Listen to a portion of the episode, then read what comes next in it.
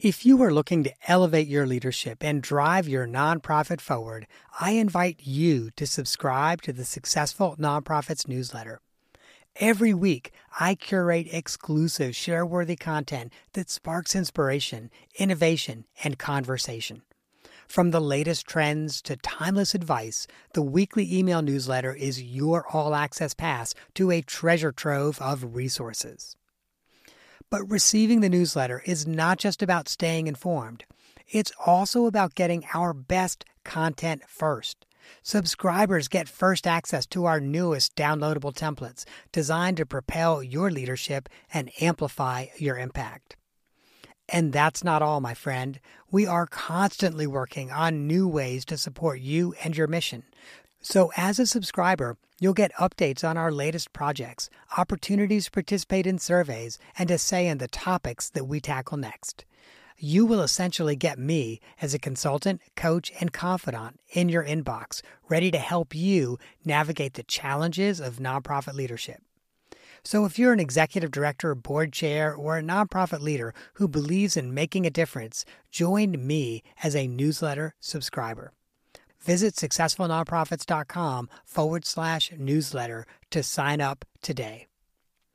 And now, friend, let me take you to the episode you've downloaded. Welcome to the Successful Nonprofits Podcast. I'm your host, Dolph Goldenberg, bringing you a bonus break that will help make you more efficient and more effective as you produce and reproduce your board report. Because today we are going to be talking about repurposing your board report.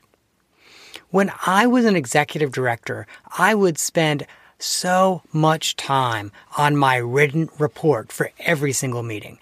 Sometimes, literally, it could take me half a day to craft what felt to me like a strong report that really helped the board understand what I was doing and what the organization was doing operationally. But I also have to share with you, it was always a little bit sad because when the board meeting ended, my report would essentially just get archived with the minutes, never again to see the light of day. So I literally would spend half a day, sometimes more of my time, just to see it get filed away.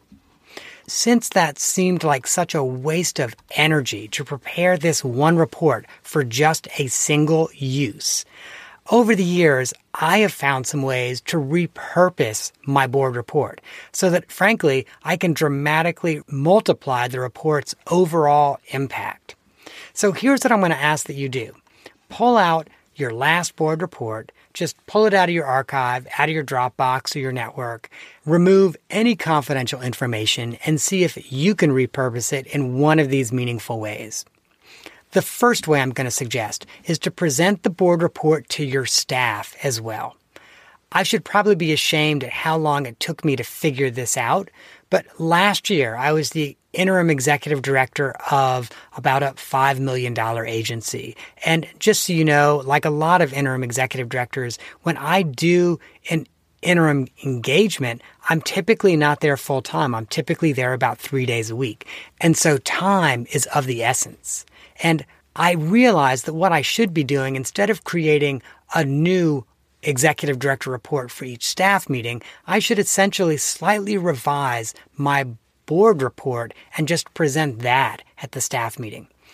I have to share with you that staff were thrilled to get the high level report that board members enjoy. I was always clear that I did some slight revisions, but they were still thrilled. And what's more, I didn't spend a lot of time thinking about this report for staff. I literally only spent 10 or 15 minutes on it. Just as a quick aside, the other thing I would typically do for staff meetings is I would also give a brief summary of what the board discussed and what they voted on over and above my board report. After all, the work of the board should not be a mystery to our staff teams. They deserve to know what the board is doing. But the second way you can repurpose your board report is to convert the board report to blog posts.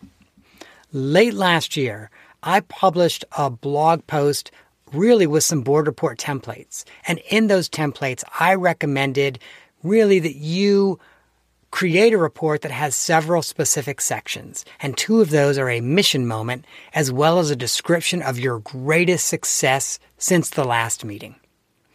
And here's the deal. You can convert your mission moment into a blog post or a mention in your newsletter, and you can do the same thing with the greatest success that you or your organization have experienced since the last meeting.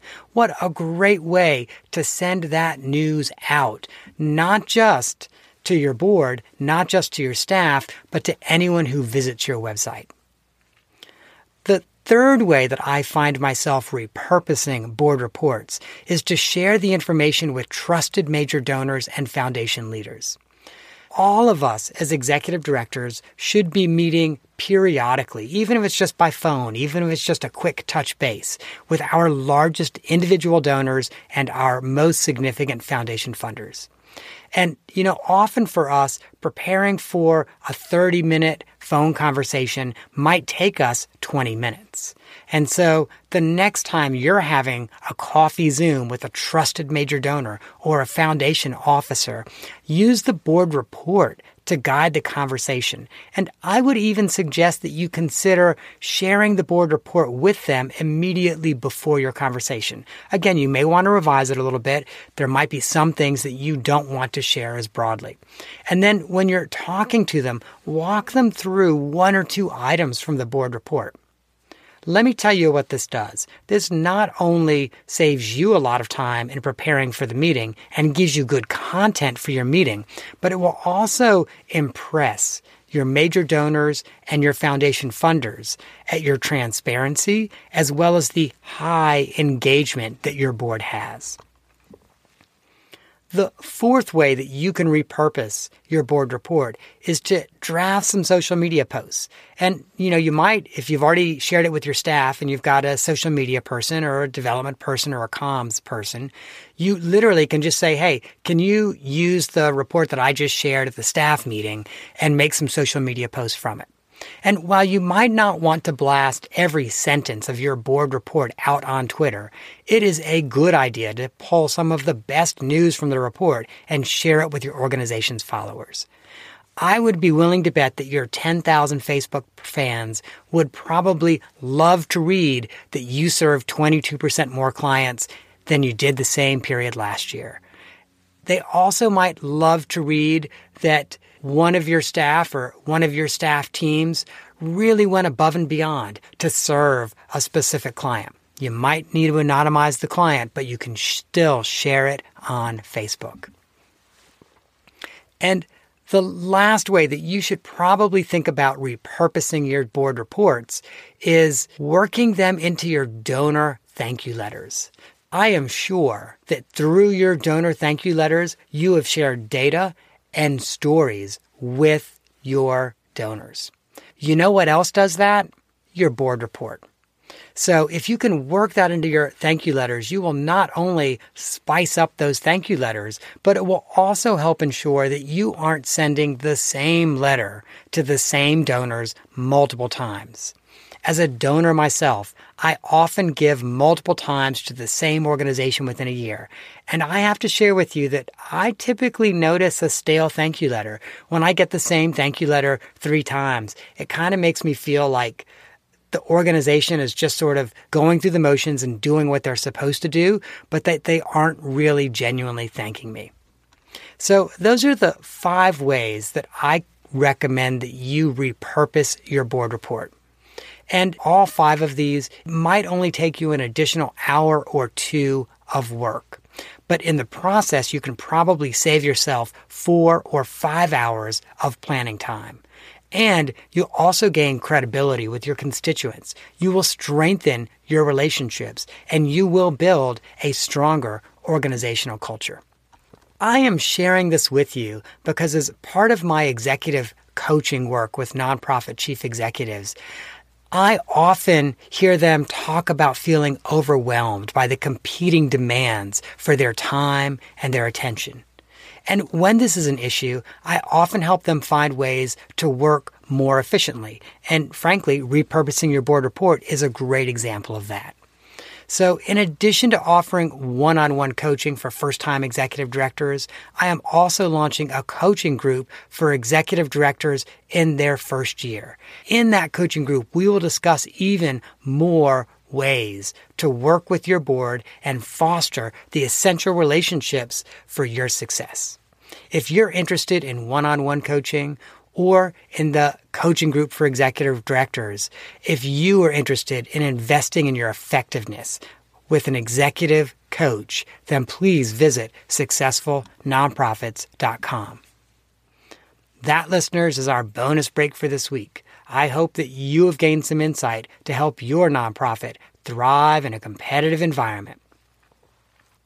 And of course, I got to give you the disclaimer. I am neither an accountant nor an attorney, and neither I nor the Goldenberg Group provide tax, legal, or accounting advice. This episode is provided for informational purposes only and should not be relied on for tax, legal, or accounting advice. If you find yourself in need of tax, legal, or accounting advice, I would recommend that you talk to colleagues, maybe even reach out to me, see who I might recommend who's licensed and qualified to help you in those areas.